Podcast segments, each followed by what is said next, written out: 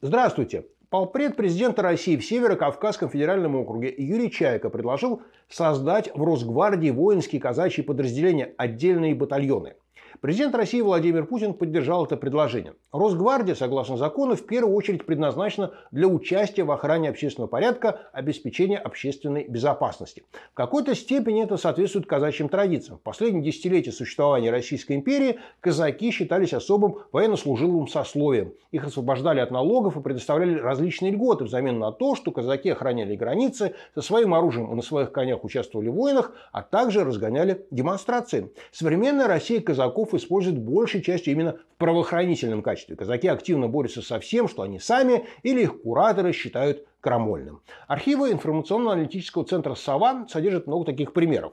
В Туле казаки с нагайками помогли задерживать сторонников Алексея Навального. В Екатеринбурге разыскивали людей с азиатской внешностью и симптомами простуды. В Воронеже сорвали пикет в поддержку ЛГБТ. В Москве напали на Сахаровский центр. В Краснодаре на активистов Гринписа. Ну и так далее. В 2014 году казаки и российские казачьи нерегулярные формирования приняли активное участие в захвате Крыма и войне на востоке Украины. Эти действия совершенно не похожи на защиту закона и порядка.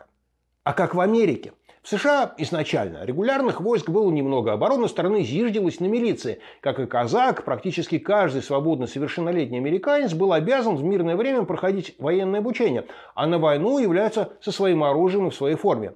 Наследием этого остается поправка Конституции, гарантирующая право на владение огнестрельным оружием. В более поздние времена в США появились группы людей, которых ну, со многими натяжками можно назвать аналогом казаков. В Техасе, например, были рейнджеры, защищавшие мирных жителей от набегов индейцев и бандитов.